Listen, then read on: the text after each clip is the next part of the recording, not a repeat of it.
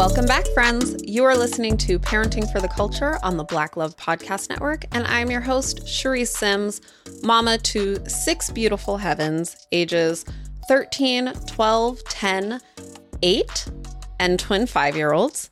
We are here today talking all things parenting. First of all, thank you guys for coming back week after week. If you're new here, welcome. I hope that you will continue to come back week after week. This is kind of my me time. This is my me time tuning in with community. And as you all know, I love to start with the peak and pit of my day.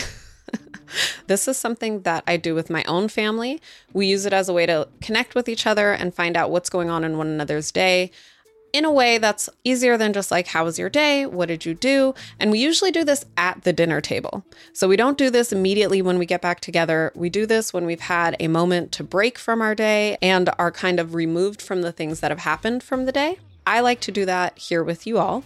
And the pit of my day was that my daughter, my five-year-old, hurt her wrist. Y- y'all, for those that listen, you can only guess how and where she hurt her wrist. She hurt her wrist on the trampoline. I don't know how many times I've mentioned this trampoline. I think all of us probably at this point in time are like, Charisse, get rid of the trampoline. But it's also a lot of fun. But she hurt her wrist on the trampoline. That was definitely the pit of my day.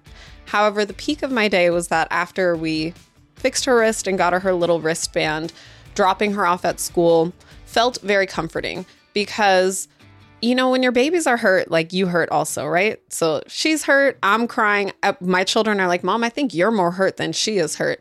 And I almost felt like I just want to keep her home today. I want to keep an eye on her all day. I don't want anything to happen. Uh, but she was very excited to go into school. So we took her into school and I got a chance to talk with her teacher and let her know what happened and tell her to kind of keep an eye on her wrist and make sure that she keeps her wrist guard on. One of the things that I love so much about my children's school is the community there and the people there. And I feel like so many of the teachers are second mamas, second papas, aunties and uncles to all of my kids. And it just makes me feel really safe and secure leaving my children there. So today we are going to talk about how do you find that preschool or daycare? How do you find that place where you feel like you are finding a home away from home for your child? If you can, get a notebook, a pen and paper, take some notes. If not, listen to this now. If you're driving, listen now, take mental notes. You can always come back later and take some notes to help you in your search for preschool. All of the things that we're going to go over today are going to help you in your search for preschool or daycare or an infant center. And I know for sure that mamas and papas who have an infant right now, you are probably the most worried, stressed, anxious about trying to find yourself the perfect place because you have a child who cannot yet talk and who can't come home and tell you what happened during the day. And I know that is one of our biggest fears as parents is like, I don't even want to send my child somewhere until they can tell me what happened during the day, who did what, who said what. But not all of us have the privilege to be able to stay with our children until they can do that.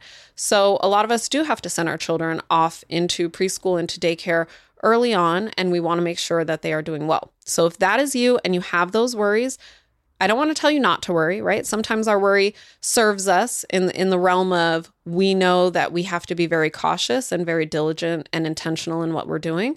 So today I'm going to help you to build that intention and try to cover some things that maybe you have thought about and just need that validation of I'm on the right, right track. Or maybe you haven't thought about it and you're like, thank you for sharing, Charisse. I didn't even think to ask about that.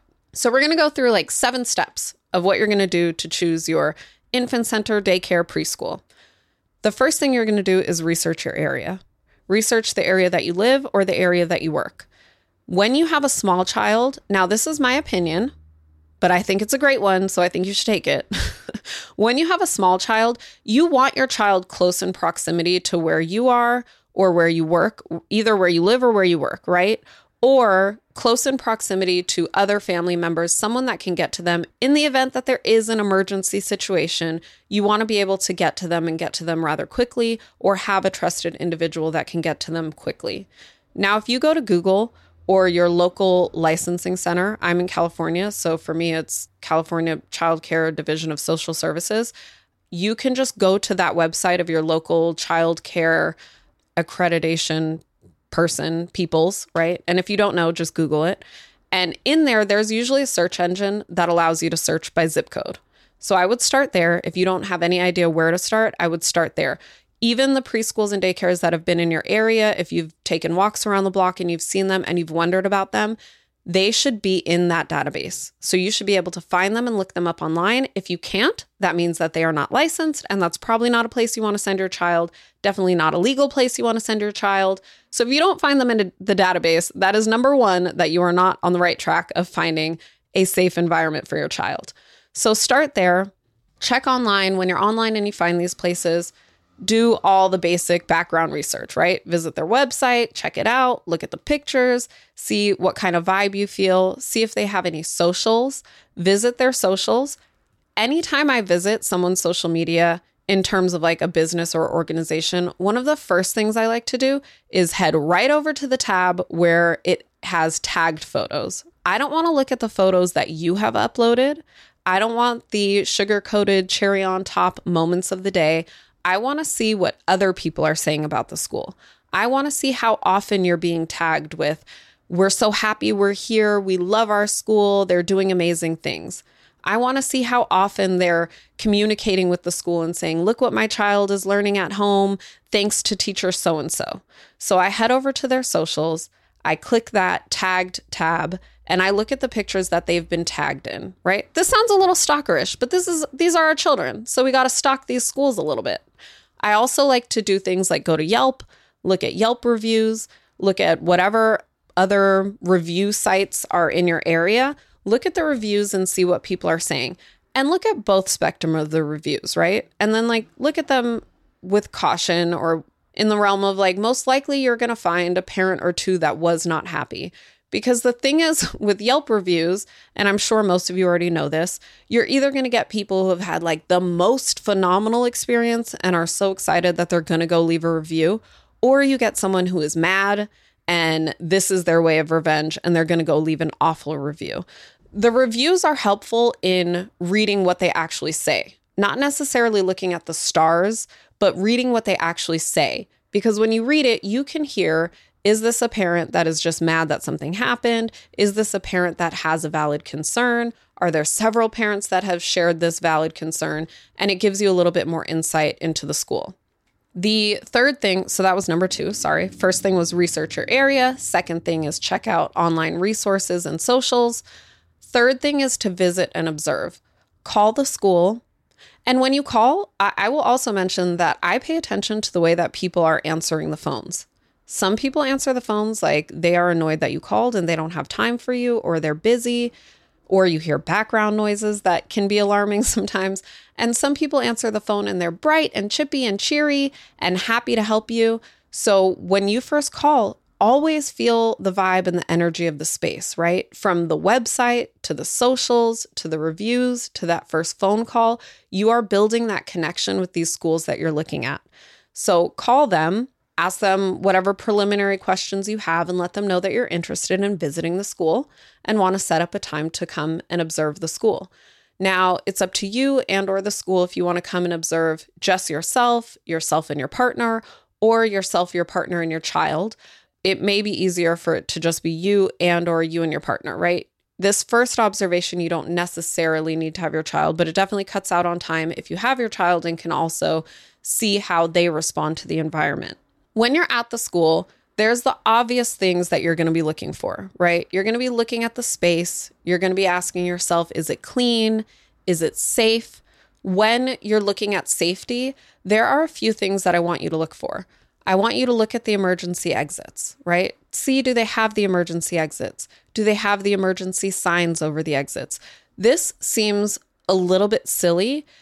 I'm sharing this because it attests to the fact of whether, like, how detailed an organization is. And when they have all of their I's dotted and their T's crossed, you know that there's taking the same amount of precaution with your children. So there are some facilities, even in-home facilities, and I can tell you this as a licensed provider, when you have a facility, you are supposed to have all of these things. You're supposed to have emergency exits marked. You're supposed to have maps on the wall of the, like the blueprint of the building and where everything is with emergency exits.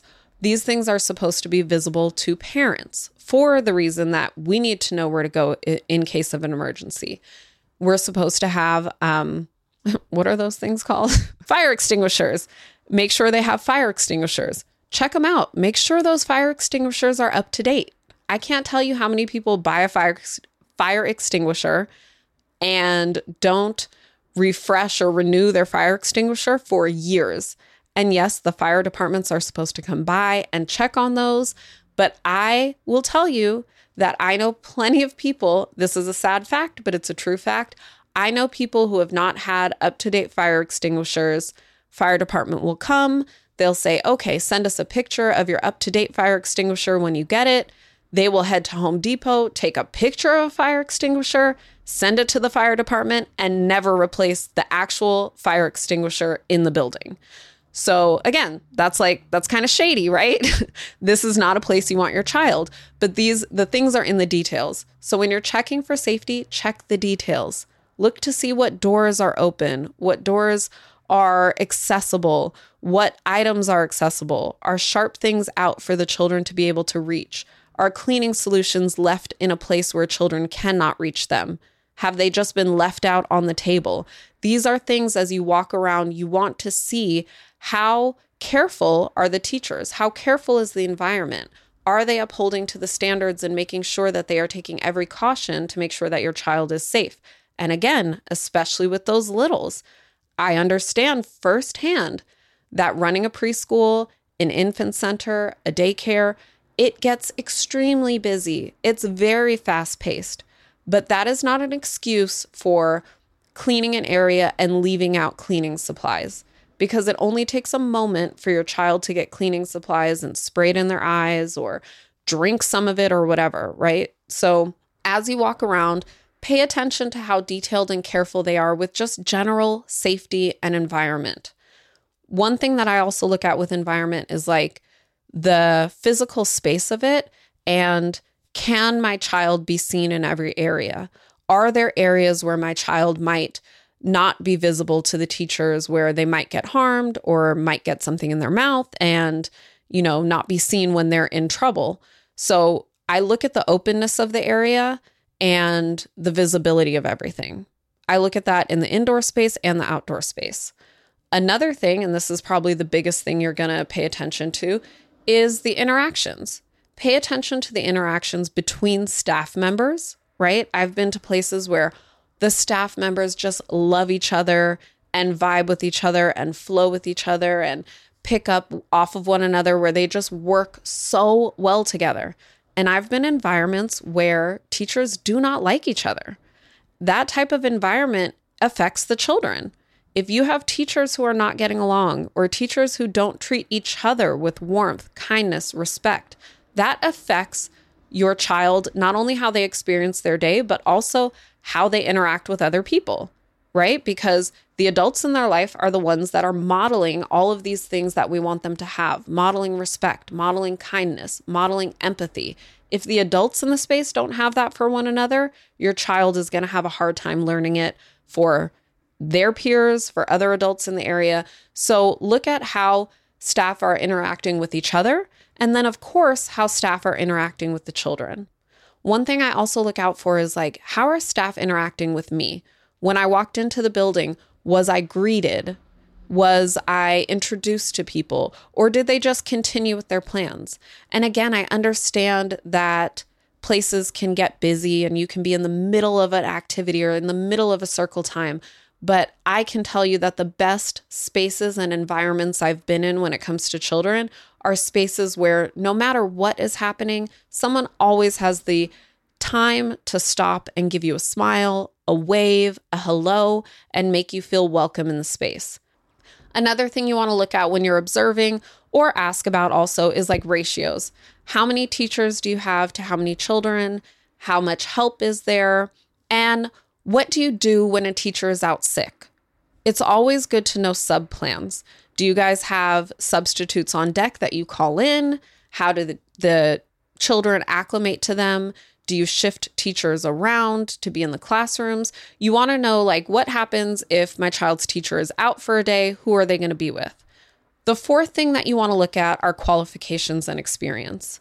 Now, this really does vary state by state. There are some states that require less educational qualifications than others, but no matter what state you're in, the more qualifications, obviously, the more the teachers and the staff, admin, whoever is there, is going to know about your child. This goes true. This holds true for an in-home daycare.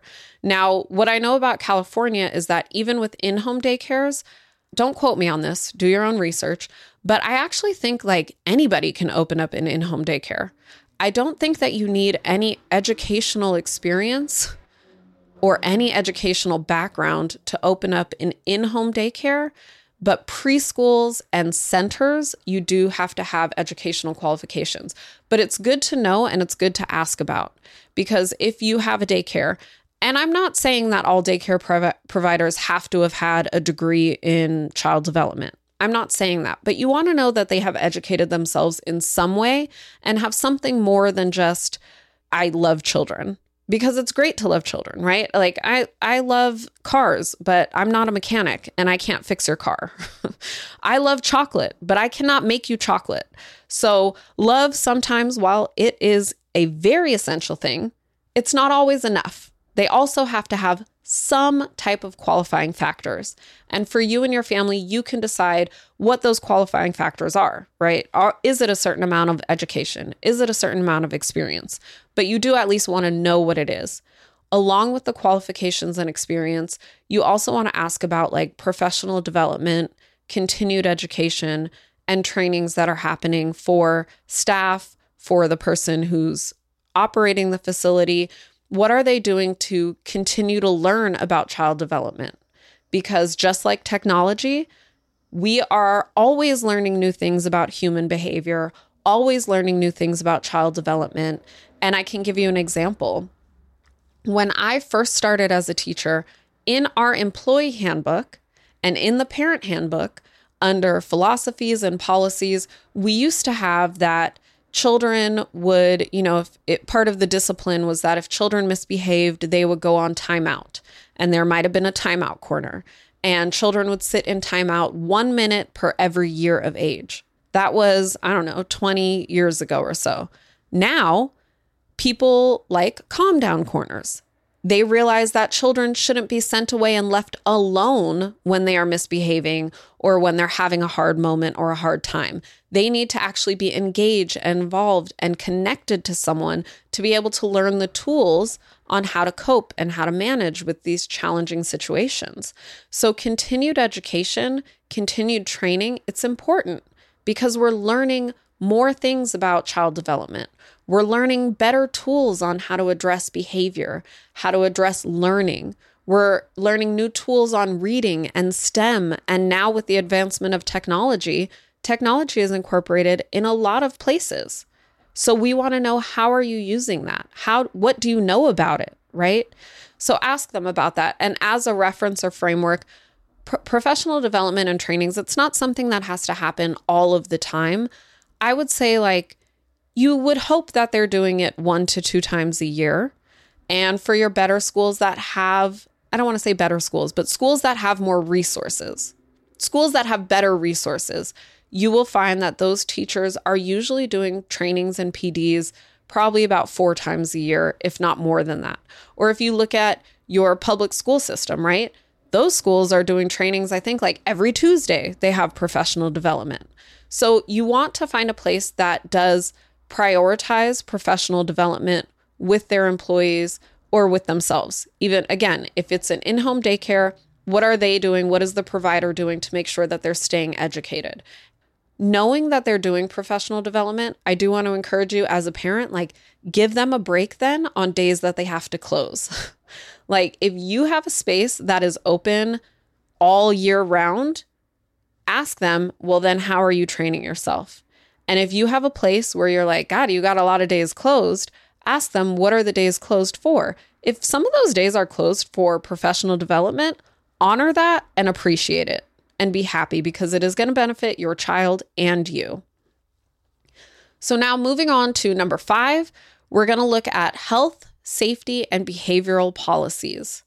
You want to know, what are the protocols for illness? What are the protocols for emergencies?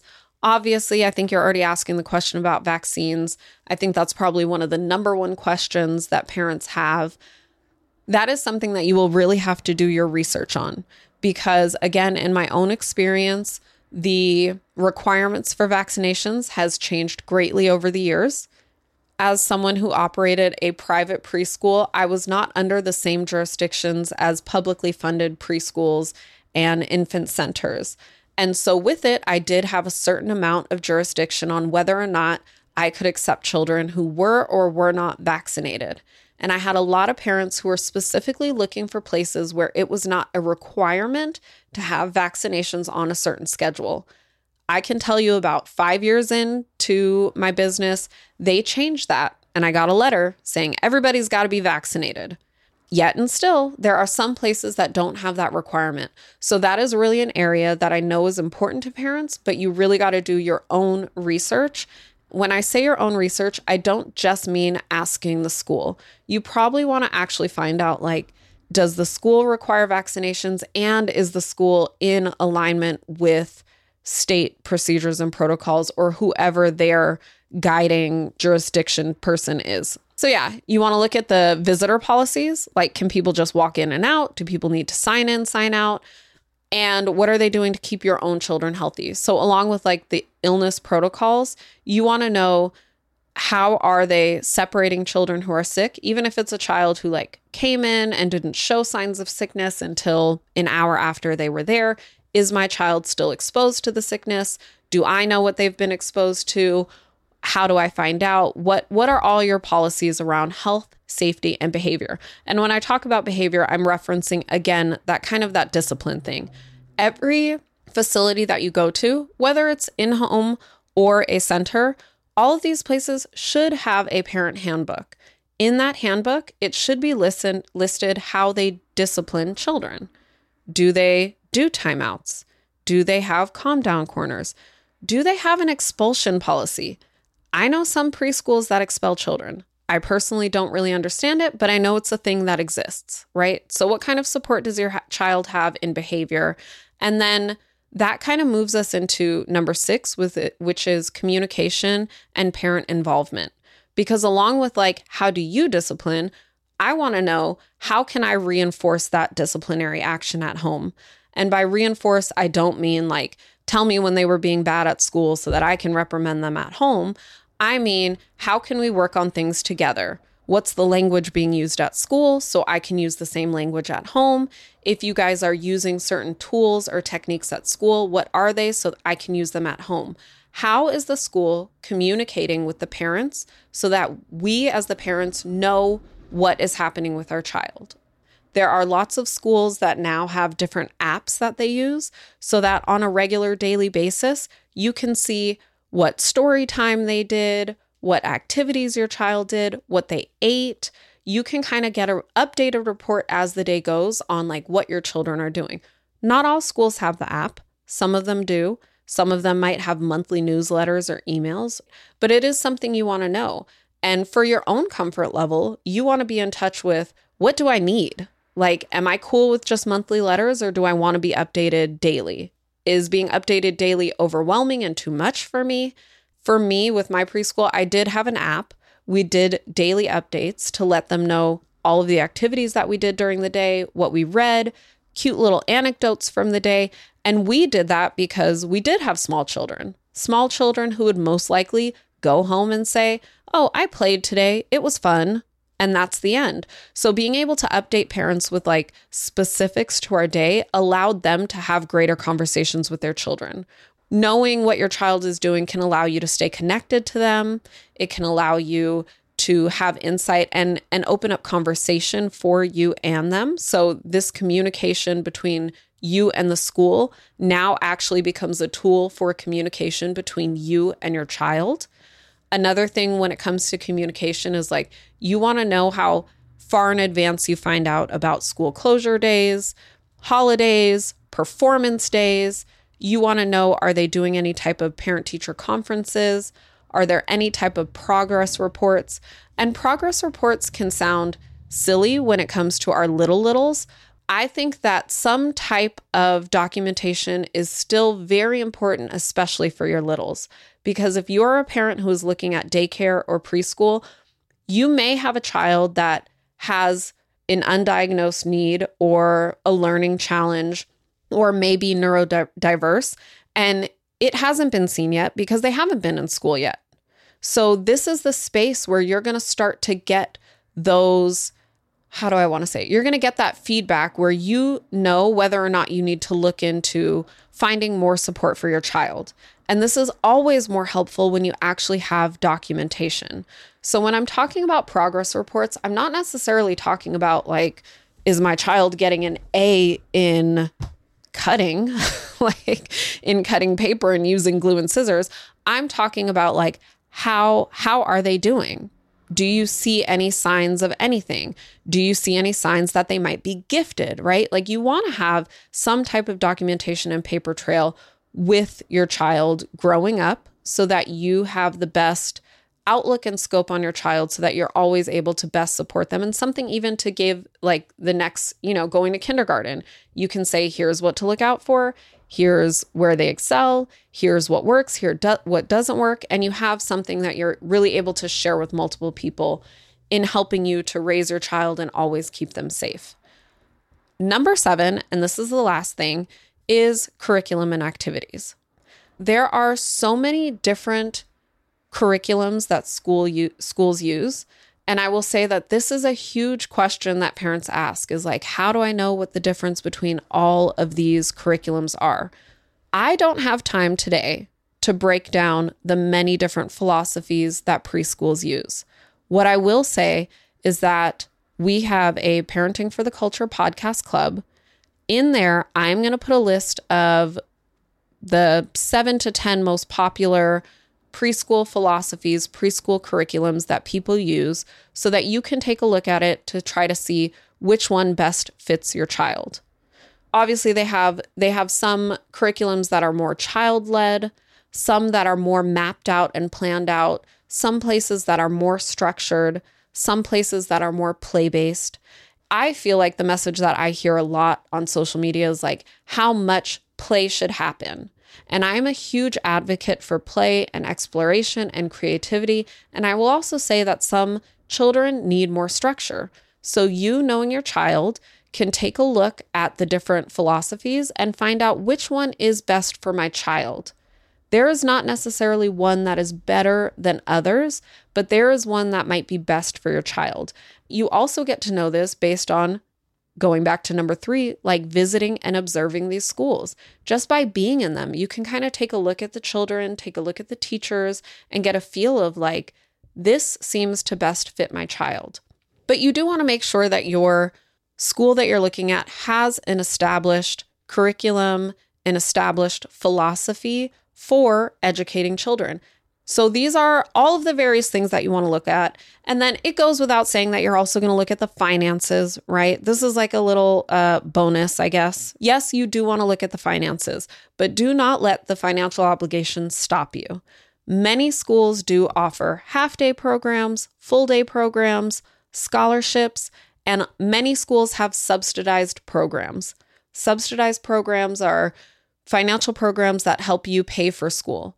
So you want to ask the school, you know, the prospective daycares, centers that you're looking at, you want to ask them about these programs.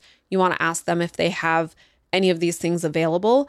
And you don't necessarily want to let this be a deterrent to you putting your child in school. Because one of the things that I do want you to think about, and one of the things that I hear is still asking this question about like, well, how necessary is it that my child goes to preschool? Now, this takes us back to that idea of play.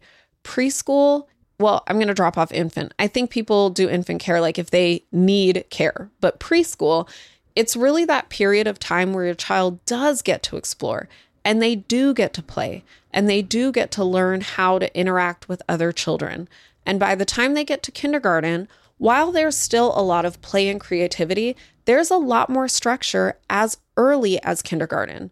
And so if you just take your child from home straight to kindergarten, they miss the opportunity to learn a lot of essential skills, emotional skills, social skills that are going to help them in that structured environment.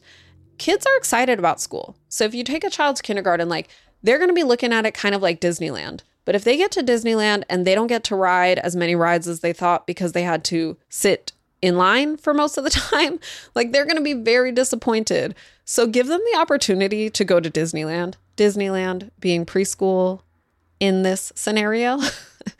Give them the chance to go and have that time to really play and explore and have fun and just be free in an environment where people have like carefully crafted activities and places where they can do these things safely, right? Like don't have them at your house tearing up the flour, throwing it all over the place.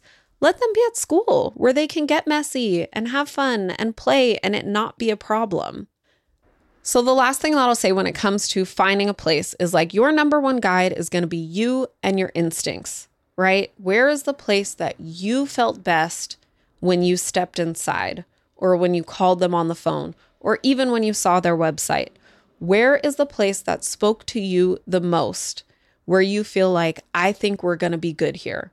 In all situations, don't get caught up in all of the information that's out there and then get yourself confused. Your instinct is going to be your greatest guide. So your homework for this week is going to be to head over to the Parenting for the Culture podcast club. That is where you're going to find a list of the different philosophies and curriculum, as I stated earlier, so you can kind of get acquainted with that. That's also where you're going to find a community of parents who have either been through this process or are currently in this process, and you can ask them, what are the things that you loved about your daycare? What are the questions that maybe you wish you had asked that I should be asking now? So head on over. The link is right here in the show notes, or you can also come over to my Instagram page at Charisse Sims. The link is also there in the bio. And if you have any other questions, whether it be about how to pick a school or how to communicate with my partner about parenting, whatever your questions are, you can send them to us at podcasts with an S at black love dot com, or you can D M me on Instagram. Don't do that. You can do it, but do, do the email um, and ask your questions because I love to answer your questions. It not only helps me to best serve you, but it helps the whole community over here at Parenting for the Culture as we continue to grow in our parenting journey. Y'all, thank you for coming. Thank you for listening. Thank you for my faithful or to my faithful listeners. I appreciate you. Share this podcast with a friend and come back next week as we continue to grow as parents. Happy parenting, friends.